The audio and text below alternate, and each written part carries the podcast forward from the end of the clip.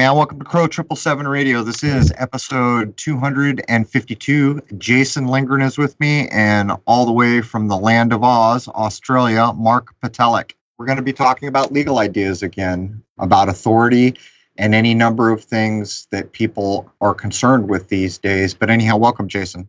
And a fine good evening it is. How's it? How goes it? I just came back from my friend's farm getting some fresh produce, so I've had a very nice day. How about you? Been a little bit muggy here, but I think we're uh, headed into fall, starting to feel a bit like fall here now that we're in September. But uh, without much further ado, you want to jump in? Yes, I do. Welcome, Mark. Hi, guys, and thanks for having us on the show. I'm having my own breakfast at the moment. When you say being on the farm, it's a uh, beetroot, carrot, celery smoothie. wow, now that's healthy. mm. we, sh- we should tell everyone listening, Mr. Barnett, who we've had on from Australia, who actually we're recording with again tomorrow, uh, is mm-hmm. friends with Mark. I think they're about an hour and a half or an hour apart down there. So what we're finding is a lot of people that are learning legal ideas uh, tend to know each other, and we're meeting a lot of people in Australia who are at a high level understanding things. But Mark, uh, before we got on the air, we were thinking about maybe jumping in with how people should interact with authority. And when I tried to qualify that with you, I said, I assume we're talking about anyone from someone with a badge all the way up to a courtroom. And you added also your local government, your municipality, these types of things. So, how about if we jump in right there? Yes, I think that's that's a good start, and we can lay a foundation. I find all over the world, people when they approach, they say, "Why do you get uh, results?" And and you know, we we're not getting them here. And the first question is, well, you need to be in the right jurisdiction, and most people say that they are. And uh, the jurisdiction that they um, claim is is the common law. And common law is a good jurisdiction, but not everybody that is a victim or has had a tort against them uh, can uh, obtain a remedy there is a superior jurisdiction. If you look at any good book on contract, you'll find there's actually three areas of what's called jurisprudence. That's law.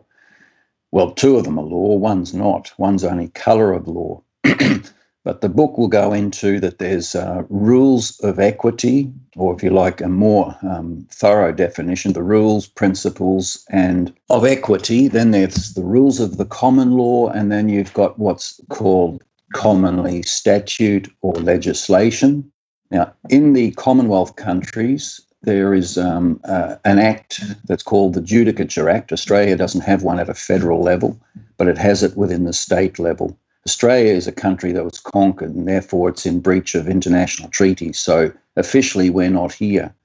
But uh, the US also have that particular section somewhere within its legislation, and that Judicature Act uh, which I'm referring to, is a Queensland one, Section 5, Part 11, which essentially says that to the extent of any controversy before this Act between the rules of equity and the rules of the common law, that the rules of the um, equity prevails to the extent of the controversy.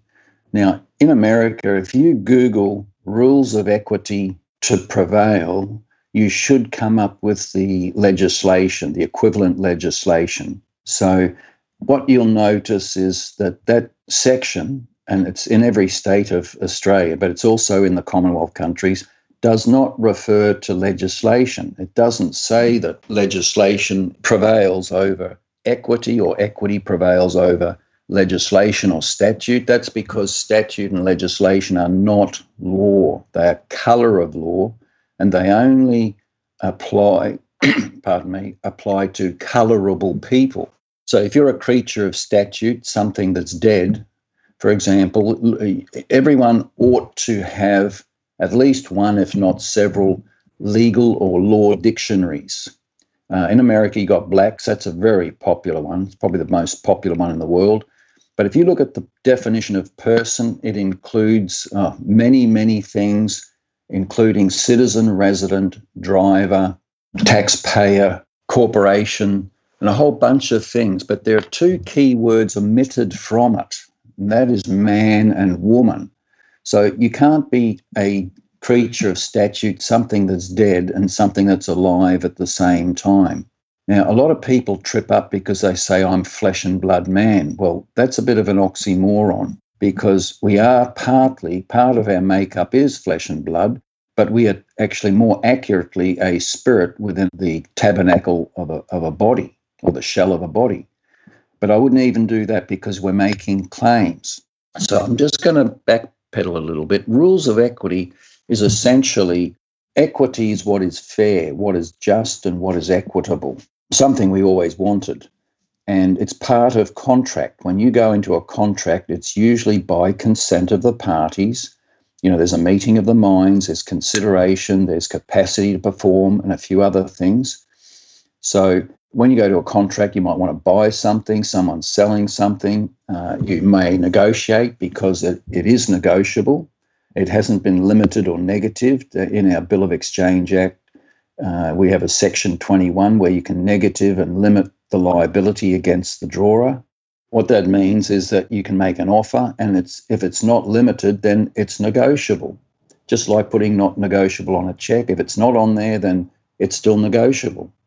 So, and eventually an equilibrium is reached where everybody's satisfied, everybody's happy to contract, therefore it is equitable. So that's why rules of equity prevails. Uh, common law is more like case law precedent where uh, judges and juries have made decisions in a very defined area of law. So it doesn't have widespread application. It only has a narrow range for matters that are very like, uh, like where there's a criminal element and it's the same same conditions that arose to the offence, so they can use a case law precedent. But if there's a different variable, then they have to have another jury trial and another decision is made. So it has narrow application and it has um, it, it's a costly exercise.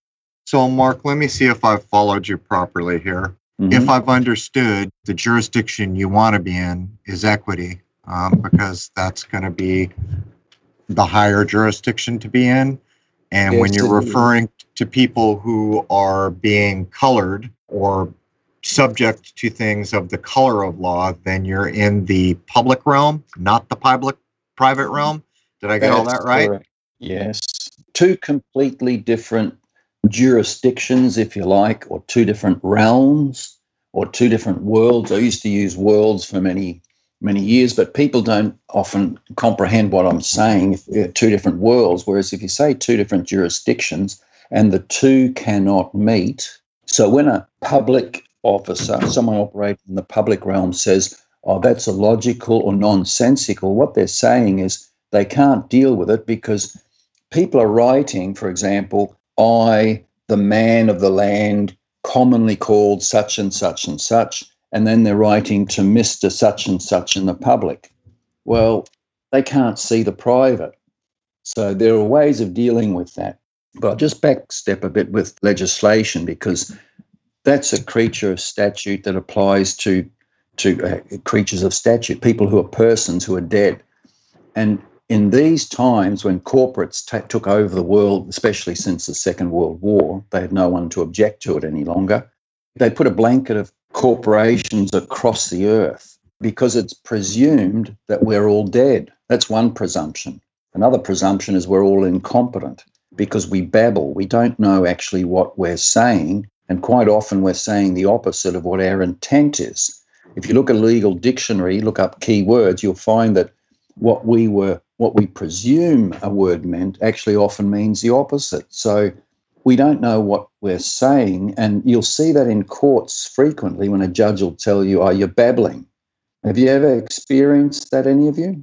I've never really been in a courtroom, to be honest with you. Oh, okay. I haven't either, but I've heard that said. Yes. Well, that it's good that you've stayed out of court, and I would suggest at all at all times where possible avoid court because it's a very slippery slope.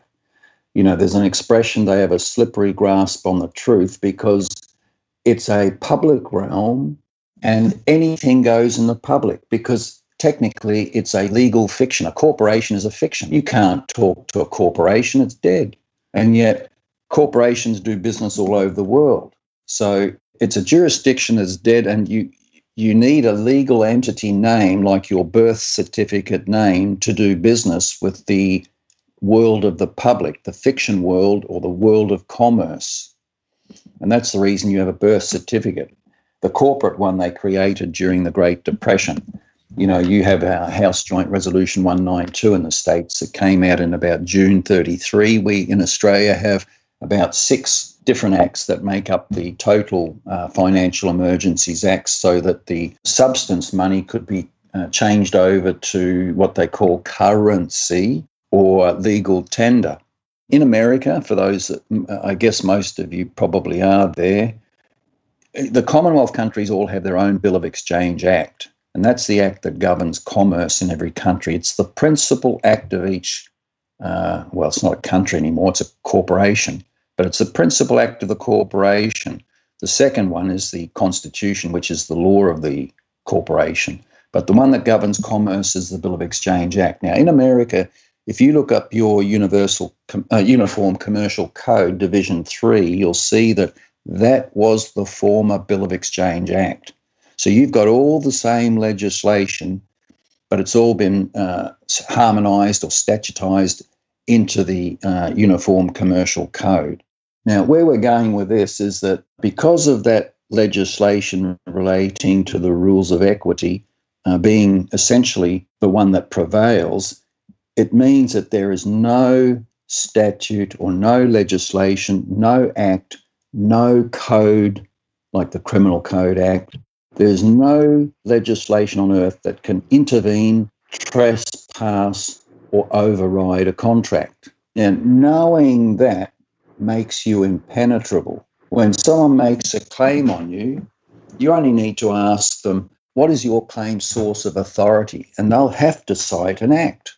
I don't know American law that much because I'm not over there, but over here, if a, uh, for example, you ask a councillor for their source of uh, authority, they'll straight away refer to the local government act.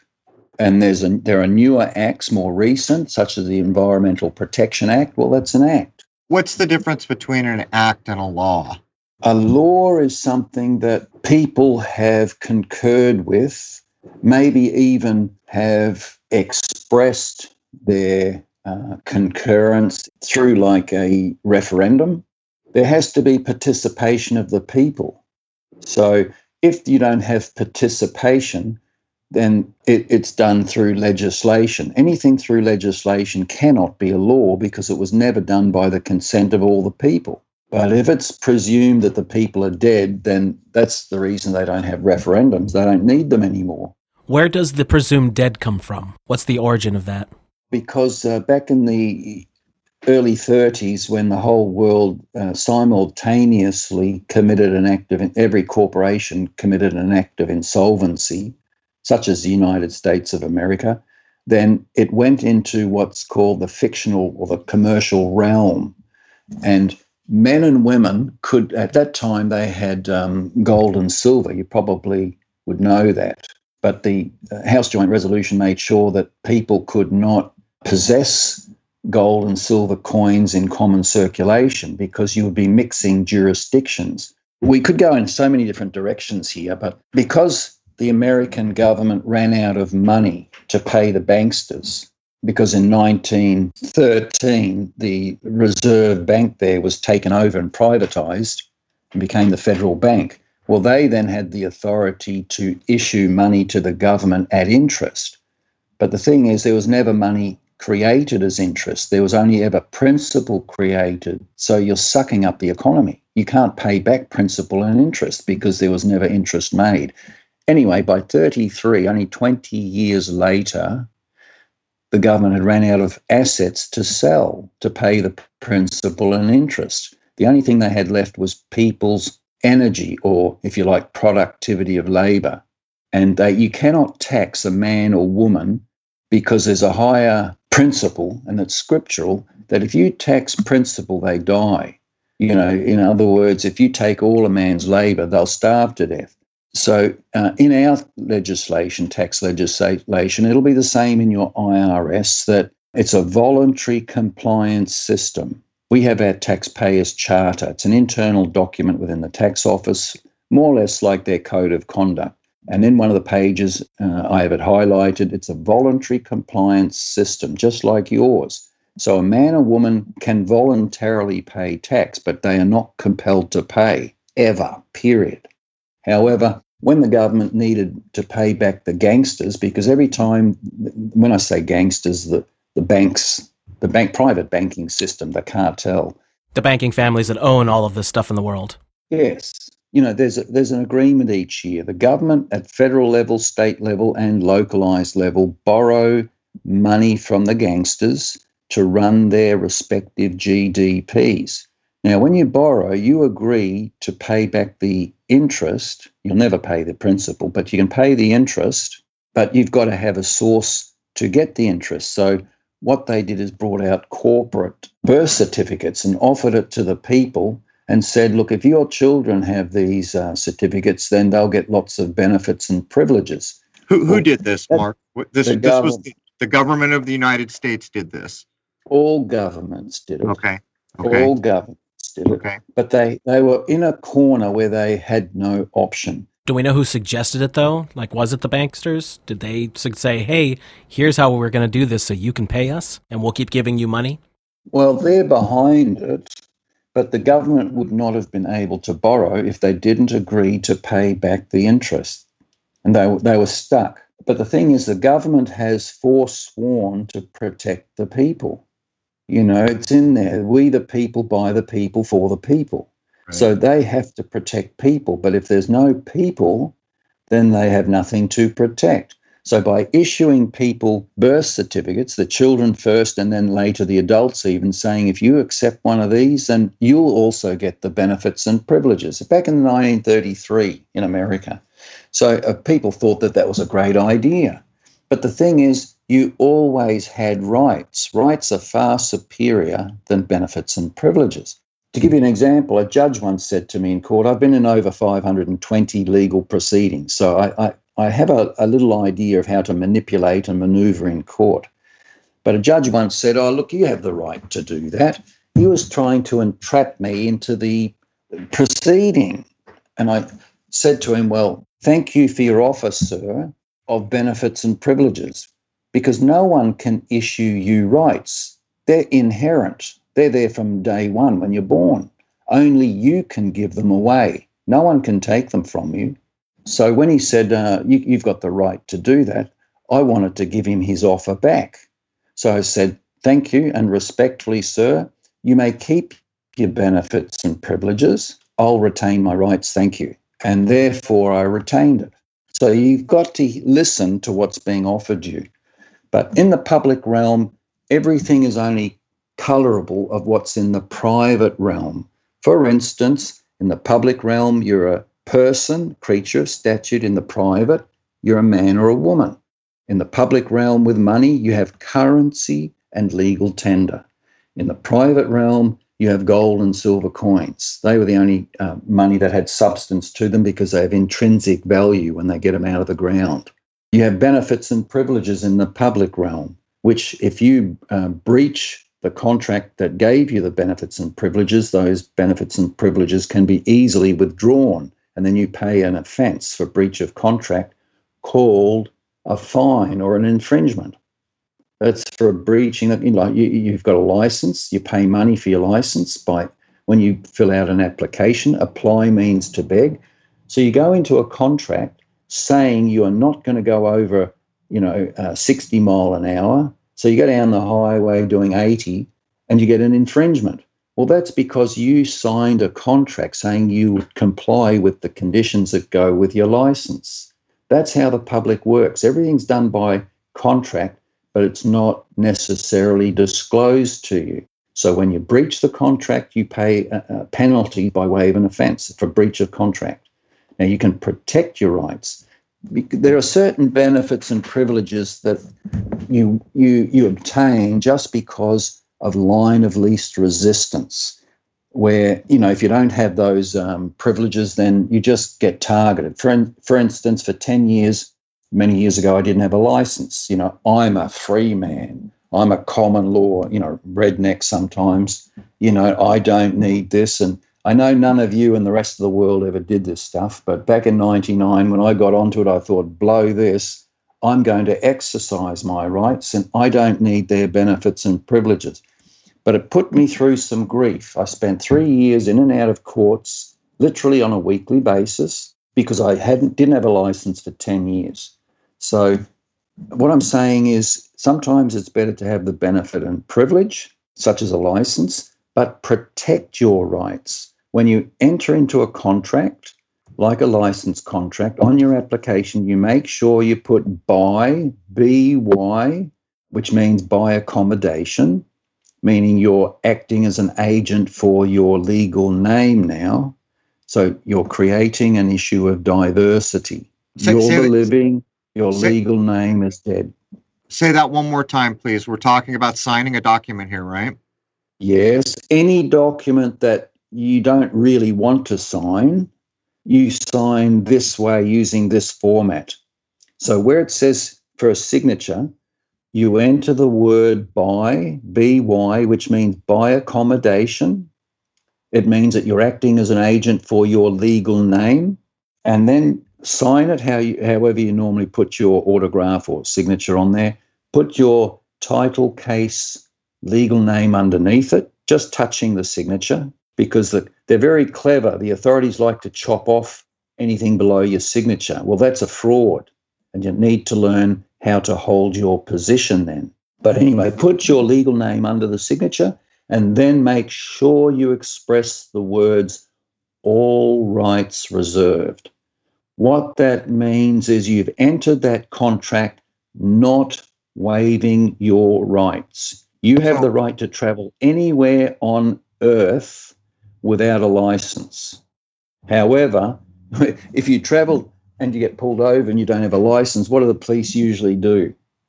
Over here, they a lot of them go into assault mode. So it's sometimes better to comply, but you make sure your rights are intact you express all rights reserved. What that means is you have not accepted the benefits and privileges that they're offering you with that license. Your rights are intact. So let me make sure I understood everything you just laid down. So when you go to sign something that you really don't want to be signing, you write the word BY, by, then your normal yes. cursive or handwritten signature. Then underneath that, printing your name as you would normally write it, probably reflects what you did in your signature. And below that, you write all rights reserved. But it is critically important that where you've printed your name, some of the ink goes up to touch your signature so no one can defraud you by cutting it off. Is that all right? Yes.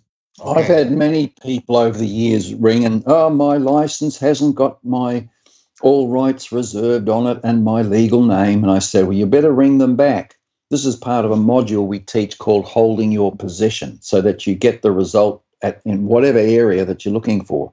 You ring them back and say, Who's the part? I need the name of the party that adulterated my signature or amended my signature.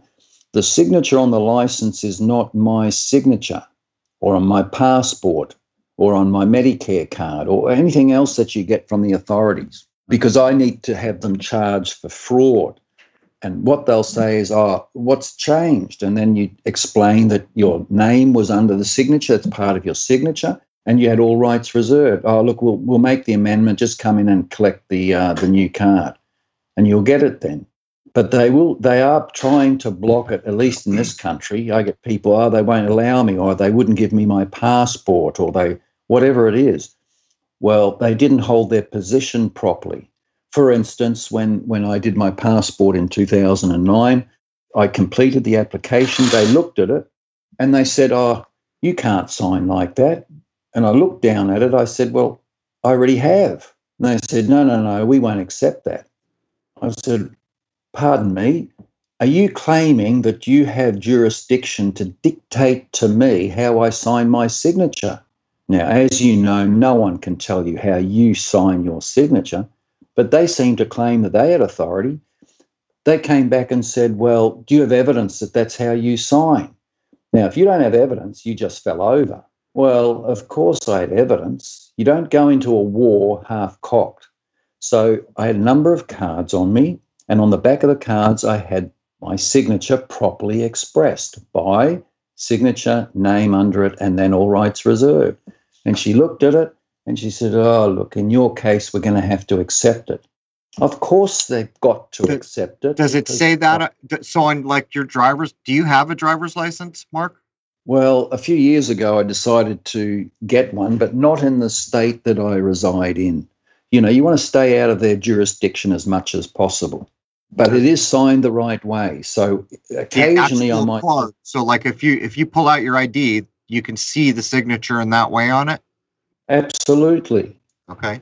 Absolutely. Same on the passport. When I travel internationally, I've been pulled over and I've had port agents say, Sir, we like the way you signed your signature, sir. And suddenly I'm no longer a, a, a creature of statute. Well, I'm a man. I was going to ask you about that. How how many official, you know, official folk recognize what that's all about?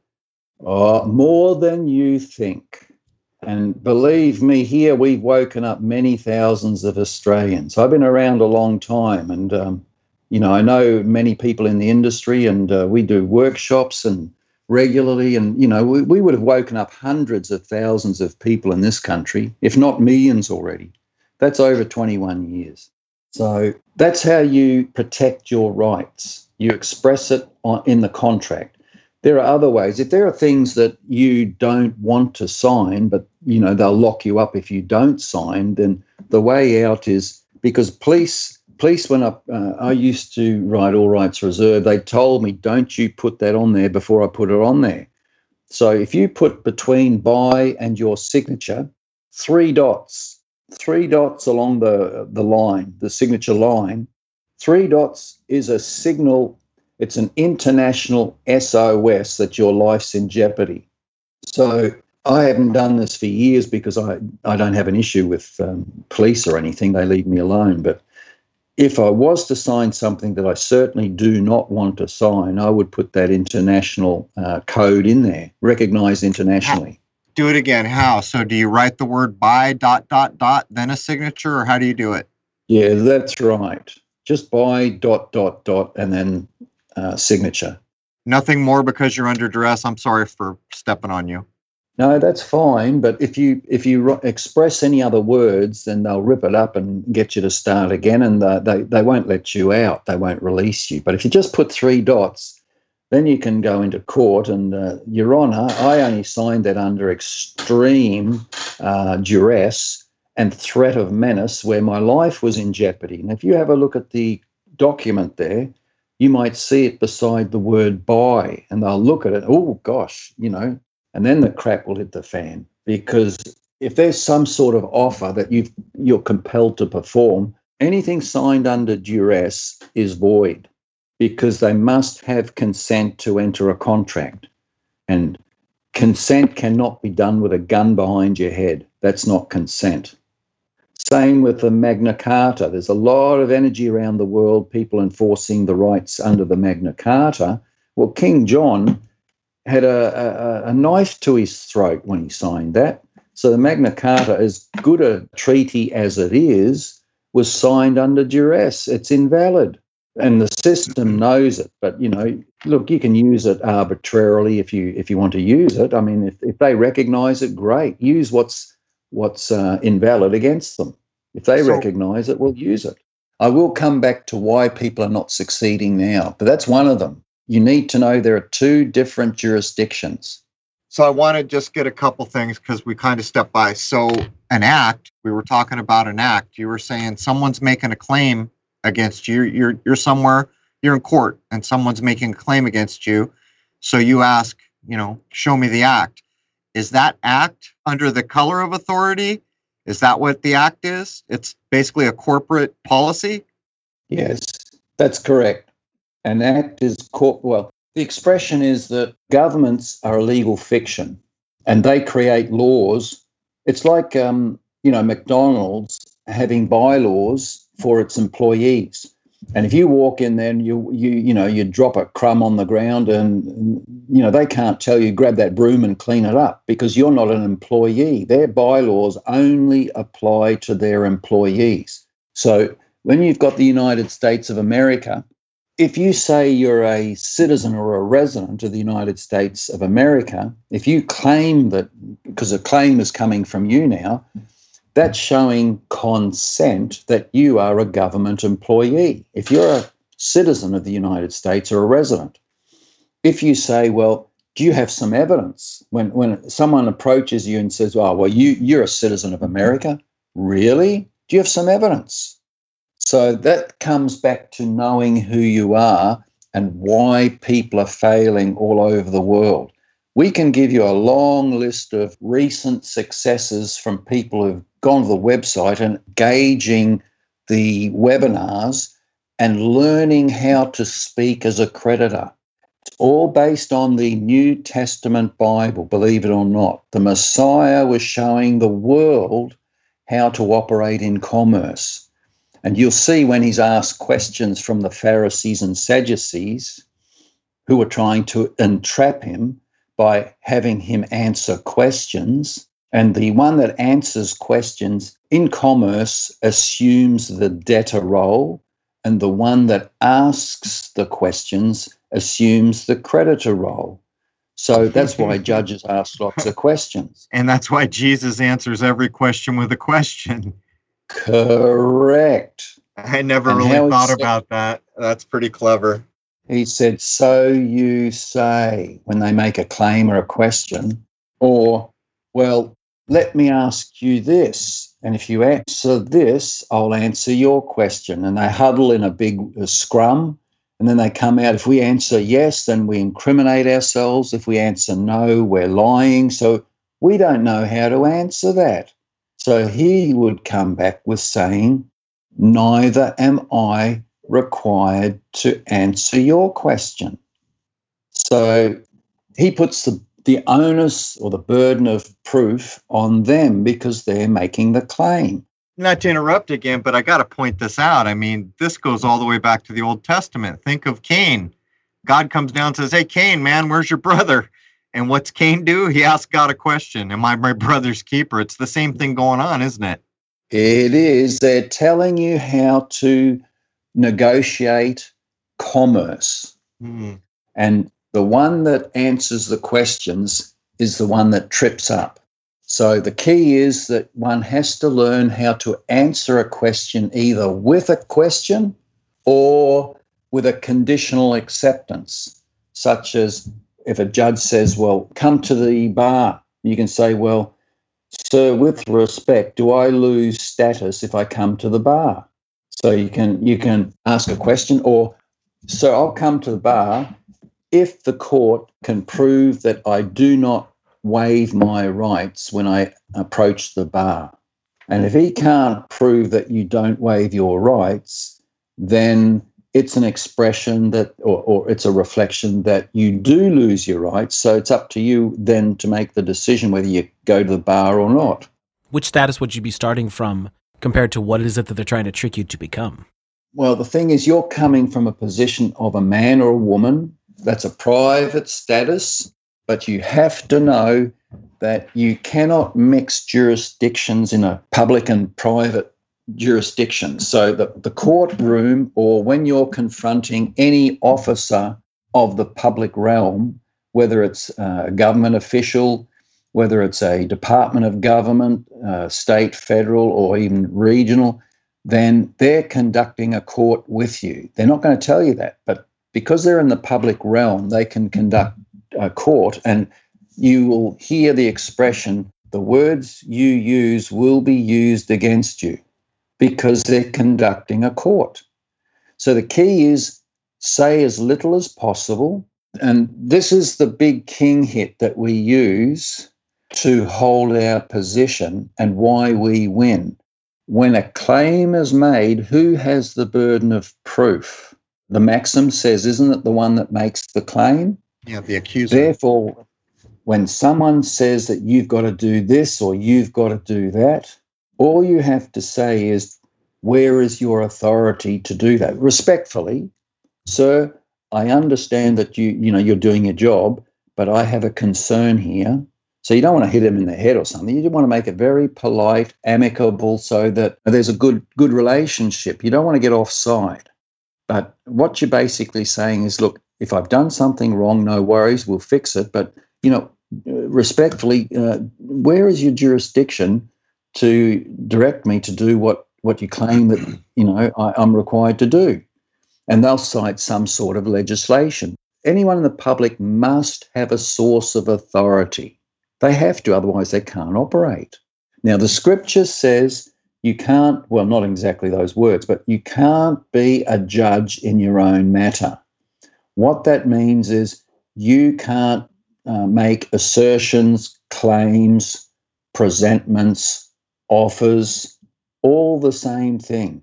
Energy out of you because it says the truth is established out of the mouths of two witnesses. So, are you two people? So, if you're not two people, how the heck is it that you can tell the truth? You can't. You can only say what's true, maybe, but that a truth is a reflection of each person's own uh, experiences. So that's why no two truths are the same. So However, are you are you are you a witness and another person, or is it you and two other people? It is you and at least one other individual. So you know, someone could put in an affidavit, for example, in in your particular case. There's a second witness, but more often than not, I rather use my adversary as my second witness. Now, these are principles I'm, I'm sharing. When you ask a direct question, what is the source of your authority to your claim that you know you can dictate to me what I have to do? And they'll cite an act. We have another module which is called set up questions.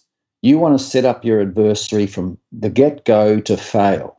And we win every time, every time, without exception. All you do is ask them key questions such as, well, are we in agreement that I'm a man? Or if you're a woman, that I'm a woman? And they'll come back and they'll say, well, what's that got to do with it? No, no, no. Bear with me and please answer the question. I'm being respectful. Are we in agreement that I'm a man or a woman? And they'll say, well, yeah, I get that. You are. Okay, but what has it got to do with it? Thank you. We're in agreement and you you you're saying that you're operating under that particular act that's correct okay are there any other sources of authority that you rely upon now that's called asking questions i'm trying to flush out anything else they may want to rely on down you know if they don't if the the first thing falls over then they they might want to go to a second act or statute so I'm flushing them out. Oh no, no, no. There's that. That's the one that we rely on. That that gives us all our authority and includes authority over you. Hang on, beg your pardon, but if that's the act that you rely upon, how does that act, which is legislation, of course, how does that act apply to a man or a woman? Oh, what do you mean? No, no, no. That's not the answer to my question. Respectfully, please answer the question. You made the claim. Who bears burden of proof? Isn't it the one that makes the claim? Now, if you're talking to a lawyer, they know all this. They know that if you make a claim, the one that makes the claim bears the burden of proof. That's a maxim, a legal maxim.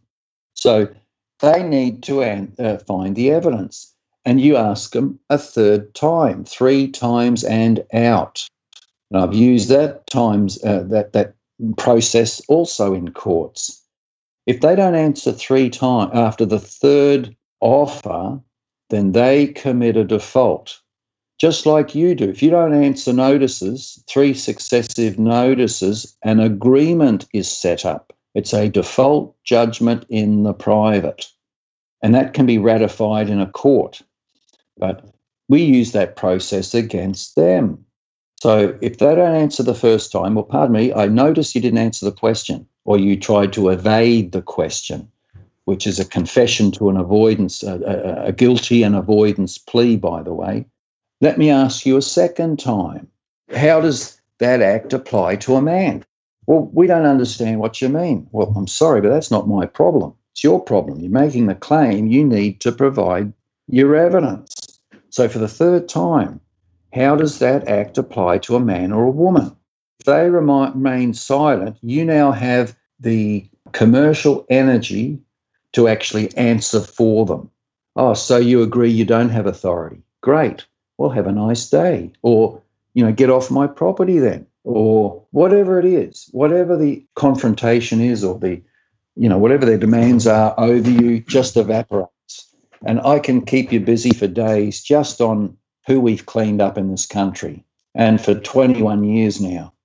So when you know how to communicate and how to manipulate them into ask you know you control the conversation by asking the questions and they will default every single time and what you'll notice is they just get angrier and angrier because they realize that they have no authority and the only weapon they had was fear and you haven't got any so they can't even use fear anymore the fear's gone for example a lot of farming community in australia as the cities grow there's this um, suburban sprawl which impinges on the fringes of the farming community. So, where people have had old buildings, old sheds for 100 years, suddenly becomes an eyesore. Or if they've had machinery in their front paddock or trucks in their front paddock, which they're entitled to do, the councils are going around cleaning them up and uh, slapping fines like $300,000 I've seen one for $670,000 and a lot in between. So when they ring me, we just set up a meeting uh, in their boardroom at the council. They usually have their lawyers with them and a counsellor, and we just start playing a game. And usually within about 20 to 20 minutes to longest one I ever did was 90 minutes. Most of them about 30 to 40 minutes you walk out there and the fine's gone and the farm farmers can do what they like still there's a couple things that I'd like to address about that. First of all, the people in that room who understand what's going on have no honor. That's a fact. But what I want to know is once you've done that to a particular city council, do those people then go out and try to do it to someone else or do they learn their lesson? Oh, no.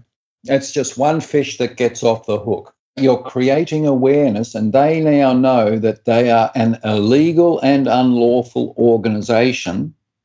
They also commit treason against the people because here in Australia, there have been two national referendums.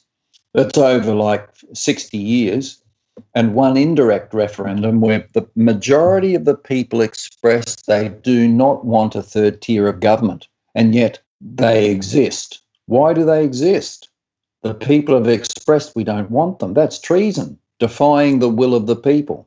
So we tell them that. Here's the, re- I, I, provide the evidence. I got the um, results of the referendums. You know, I, I go in there armed with the information. I just throw it, they're all laminated. So I just throw it in front of their nose and say, Do you know what the offense is? This is how you tickle them up. Do you know what the offense is for treason? And suddenly their jaws drop and they think, holy smokes, is there an accusation of treason now? Well, of course there is. Have a look at the election, have a look at the referendum results. There's also fee simple, which the Commonwealth countries have. I'm not sure in America if you have that expression. You know, you have a allodial title, which is the supreme title, but we don't have that here. We only have fee simple. And there's a lesser title too, but fee simple is an agreement between Queen Victoria and her heirs and the owner of property. It's an agreement where the owner of the property has absolute total discretion on the use and possession of their property. That's what fee simple is. Exclusive use and possession rights. And yet the councils and and state government and federal government are dictating to everyone what they can and can't do with their property. That's insanity, man. I'm sorry, but I was going to point out, in light of what's going on, every governor in every state of this country is doing a version of that by dictating to the people that they can't open their business or they got to wear a face diaper or any of these things. These are these are all the same illegalities. These are people without authority making dictates to the people. Am I am I wrong here? No, it's that's universal. That's crows. No, it's universal. Victoria, uh, which is the, the southern state of Australia, is uh, in complete lockdown as a test case for the rest of the world. Now, I learned uh, back in 99 through a barrister, the headquarters of the world, uh, the UN, is in Canberra here because when they implode the rest of the world, they need to run to a continent that they can escape uh, retribution. So Australia already the oh, I won't mention parties, but they were moving here during the war because they were worried that Hitler might smash the Rothschilds.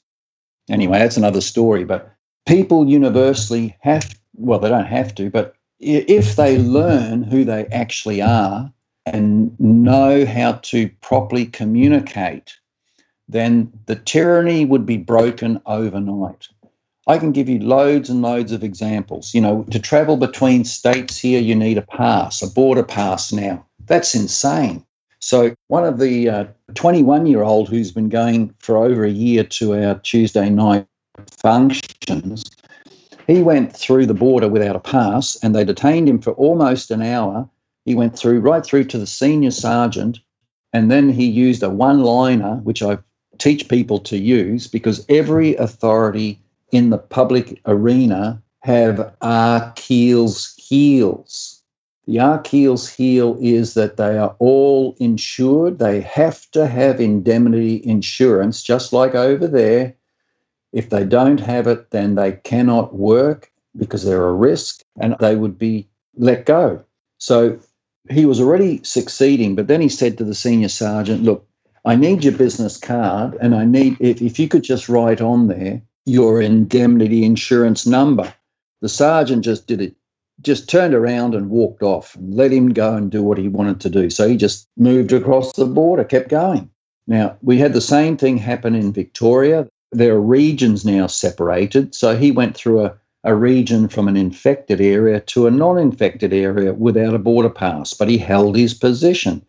How you do that is simply, you know, what authority are you relying on to tell me that I can't travel in my car. They say, oh, there's new legislation, this CV19 legislation, you need a pass. He said, that's the legislation, isn't it? And there's now an act for it. That's an act, isn't it? Yeah, that's right. Getting his second witness, clever man. He's learnt the process. He said, How do, and I am a man, aren't I? You agree that I'm a man? And they looked at him for the second time. Are we in agreement? Am I a man or not? And then after the third time, well, I take it we're in agreement, I'm a man. How does your legislation affect a man or apply to a man? And he got through. And then we had a, a family come in from New Zealand to Australia. And, uh, you know, they have, they're not detention camps, they're isolation camps uh, all over the country. So they're already guiding him into um, uh, to a bus to be taken down to the Gold Coast to be uh, put into a, an isolation camp for two weeks. He said, I don't consent to that. So the uh, officer went and got his supervisor and he went through the motions again.